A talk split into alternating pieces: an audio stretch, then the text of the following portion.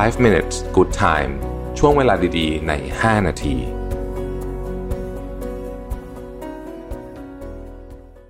สวัสดีครับ 5 minutes นะครับ คุณอยู่กับประวิทย์หันสาวันนี้บทความจากชิรักมาลิกชื่อ five terrible habits that are seriously destroying your mental health and how to break them นะฮะนิสัยที่ทำให้คุณ เอ่อ ไม่มีสุขภาพจิตที่ไม่ดีแล้วกันนะฮะ เราจะทำยังไงให้จัดการกับเรื่องนี้ได้ อันแรกเขาบอกว่าเราเสียเวลาเยอะมากนะครับ กับการรู้สึกเศร้าเรื่องตัวเอง อาจจะทำนองว่า เอ้ย ไม่ได้สิ่งที่ตัวเองอยากได้หรืออะไรทำนองนี้ หรือว่ารู้สึกว่าเราไม่เก่งพออะไรแบบนี้นะครับ สิ่งที่ควรทำก็คือว่าแทนที่จะไปเศร้ากับสิ่งที่เราไม่ได้นะฮะลองเปลี่ยนมุมว่า เอ๊ะ เราขอบคุณสิ่งที่เรามีอยู่ยังไงบ้าง ซึ่งวิธีนี้มันฟังดูแบบ จะใช้คำว่า cliché มากก็ได้นะ แต่ว่ามันเป็นวิธีการที่ work จริงๆนะฮะ มันเป็นวิธีการที่ work จริงๆนะครับ อันที่สองนี่ก็คือว่า เวลาเจอกับปัญหาหรือ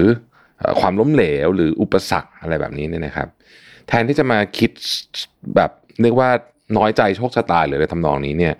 ลองคิดว่าเราจะทำยังไงกับเรื่องนี้ได้บ้าง ไม่จำเป็นจะต้องเป็นก้าวใหญ่ ๆ นะฮะเป็นเรื่องเล็กๆก็ได้ เราจะทำยังไงกับเรื่องนี้ได้บ้างนะครับ แล้วก็ค่อยๆ ทีละนิดนะฮะค่อยๆเดินไปหาทางออกอันนั้น ข้อที่สองครับคุณคาดหวังว่าจะมีอะไรเกิดขึ้นทันทีหลังจากคุณทำอะไรไป หรือในภาษาอังกฤษเขาใช้ว่า you are expecting immediate results นะครับซึ่งในชีวิตจริงๆเนี่ยของที่มีค่าทั้งหลายเนี่ยนะฮะมันมักจะไม่มาทันทีมันต้องใช้เวลานะครับพูดง่ายๆคือว่าคุณถ้าคุณไม่มีความอดทนพอที่จะรอนะฮะ คุณก็จะพลาดของดีๆในชีวิตไป โลกทุกวันนี้เนี่ยมันมีสิ่งที่เรียกว่า instant gratification เยอะมากนะครับ ตั้งแต่โทรศัพท์มือถือเราที่มีโซเชียลมีเดียเวลาเราโพสต์รูปลงไป มีคนมากดไลค์อย่างเงี้ยนะฮะสมองหลั่งโดพามีนนะร่างกายเราชอบ สมองเราชอบนะฮะแต่ว่าของพวกนี้ไม่ค่อยดีกับร่างกายเราเหมือนคล้ายๆกับเวลาเรานั่งอยู่เฉยๆเราก็อยู่ดีก็รู้สึกอยากกินขนมขึ้นมาทั้งๆที่ไม่ได้หิว ดังนั้นทำยังไงบ้างนะฮะที่จะช่วยเรื่องนี้ได้อันแรกเนี่ยเขาบอกว่าให้มีความคาดหวัง ที่อยู่บนพื้นฐานของความจริงนะครับ ของดีๆ ทั้งหลายเนี่ยมันใช้เวลาในการสร้างมันใช้มันใช้ความสม่ำเสมอใช้อะไรต่างๆนานาเหล่านี้นะครับ อะไรก็ตามที่มันมาได้เลยทันทีเนี่ย มันไม่ได้เป็นของที่มีคุณค่าขนาดนั้น ข้อที่สองก็คือว่า เวลาเราอยากจะวัดผลอะไรสักอย่างหนึ่งเนี่ยสมมติลดน้ำหนักก็ได้นะครับลดน้ำหนักเนี่ยนะฮะเเวลาจะวัดผลเนี่ยขอให้กรอบการวัดผลเนี่ยอยู่ในเวลาที่เหมาะสม เช่น คุณอาจจะ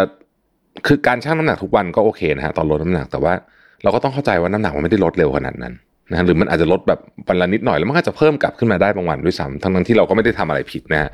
เออมันก็สวิงสวิงนิดหน่อยแต่ว่าถ้าเกิดมันอยู่ในเทรนด์ขาลงเนี่ยโอเค แล้วผ่านไปหนึ่งเดือนมันลดได้กี่กิโลอะเราก็ค่อยดูตรงนั้นนะฮะและนอกเจากนั้นเนี่ยเมื่อได้น้ำหนักเป้าหมายแล้วเนี่ยเราจะรักษาน้ำหนักเอาไว้ได้อย่างไงเนี่ยนนี้ก็ต้องคิดเหมือนกันนะครับแล้วเขาบอกว่าเออข้อที่ผมชอบเขาบอกว่าการเดินไปสู่เป้าหมายของคุณเนี่ยมันไม่ได้เป็น เส้นตรงๆเสมอไปนะครับ กรณีของเคสน้ำหนักนี่ก็แบบเหมือนกันเลยนะฮะคือ คือเขาบอกว่ามันก็จะมีวันที่แย่แย่กว่าเดิมอีกนะฮะแล้วมันก็จะดีขึ้นบางทีก็แย่ลงไปอีก แต่ถ้ามันอยู่ในเทรนที่โอเคเนี่ยถือว่าโอเค ยกตัวอย่างในกรณีการลดน้ำหนักเนี่ยบางวันเราอาจจะเผลอกินอะไรที่แบบเรารู้สึกผิดไป เช่นวันนี้เพื่อนเกิดเพื่อนอะไรอย่างเงี้ย คือ เราก็อาจจะแบบเผลอกินเยอะไปหน่อยอะไรอย่างเงี้ยนะฮะไม่เป็นไร น้ำหนักวันนั้นวันรุ่งขึ้นอาจจะน้ำหนักขึ้น แต่ไม่เป็นไร เพราะว่าเรายังอยู่ในเส้นทางที่ถูกต้องก็โอเคนะครับ อันที่สามคุณรู้สึกรู้สึกแบบเวลาคนอื่นสำเร็จอะคุณรู้สึกไม่พอใจนะครับซึ่งอันนี้เป็นความรู้สึกที่ไม่ดีเลยนะเพราะฉะนั้นเนี่ยมันคือความรู้สึกการเปรียบเทียบนั่นแหละนะครับลองคิดแบบนี้แทนว่าการที่คนอื่นเขาประสบความสำเร็จมากขึ้นเนี่ยจริง ๆ แล้วเนี่ย เราสามารถไปร่วมงานอะไรเขาได้บ้างไหมนะฮะเราไปเราไปร่วมงานกับเขาได้ cooperate เขาได้บ้างไหมนะฮะเช่น สมมุติว่าเราทำสตาร์ทอัพอยู่แล้ว เราก็ยังยังอาจจะมีปัญหาเรื่องของเงินทุน แต่ว่าโอเค บริษัทที่เรารู้จักเนี่ยเพื่อนกันในวงการเนี่ยเขาสามารถ raise fund ได้นะฮะของเงินทุนได้แล้วนะแทนที่จะไปอิจฉาเขาก็อาจจะดูเอ๊ะเราจะสามารถทำอะไรร่วมกับเขาได้ไหมบางทีอาจจะทำให้เราสำเร็จเร็วขึ้นก็ได้นะครับ แล้วจริงๆก็ต้องบอกว่า จริงๆอะมันคือทัศนคติของเราเองแหละความสำเร็จของคนอื่น ไม่ได้แปลว่าเราจะทำให้เรามีโอกาสสำเร็จน้อยลงนะครับ คือมันมันเป็นมันไม่เกี่ยวกันนะฮะมันไม่เกี่ยวกันนะครับ ข้อที่สี่คือคุณกังวลมากเกินไปว่าคุณจะต้องเอาอกเอาใจใครนะฮะอันนี้เป็นเรื่องที่แบบโอ้สำคัญจริงๆนะเขาบอกว่าการแก้เรื่องนี้ก็คือว่า คุณต้องไปหาว่าของที่สำคัญที่สุดในชีวิตคุณน่ะ3-5อย่างเนี่ยคืออะไรบ้าง แล้วโฟกัสกับของหรือคนเหล่านั้น นะครับไอ้ที่ไม่เกี่ยวที่เหลือทั้งหมดเนี่ยก็ก็ปล่อยไปนะครับท่องไว้ว่าคุณไม่สามารถทำให้ทุกคนพึงพอใจหรือว่ามีความสุขได้แต่คุณเนี่ยความสุขของคุณเป็นหน้าที่ความรับผิดชอบของคุณนะครับ สุดท้ายนะครับ คุณไปโฟกัสกับสิ่งที่ควบคุมไม่ได้นะครับ อันนี้ก็เป็นเรื่องตรงไปตรงมาเลยก็คือว่าในโลกเรามันมีของที่เราควบคุมได้กับของที่เราควบคุมไม่ได้ ของที่เราควบคุมได้มีน้อยมาก นะครับน้อยมาก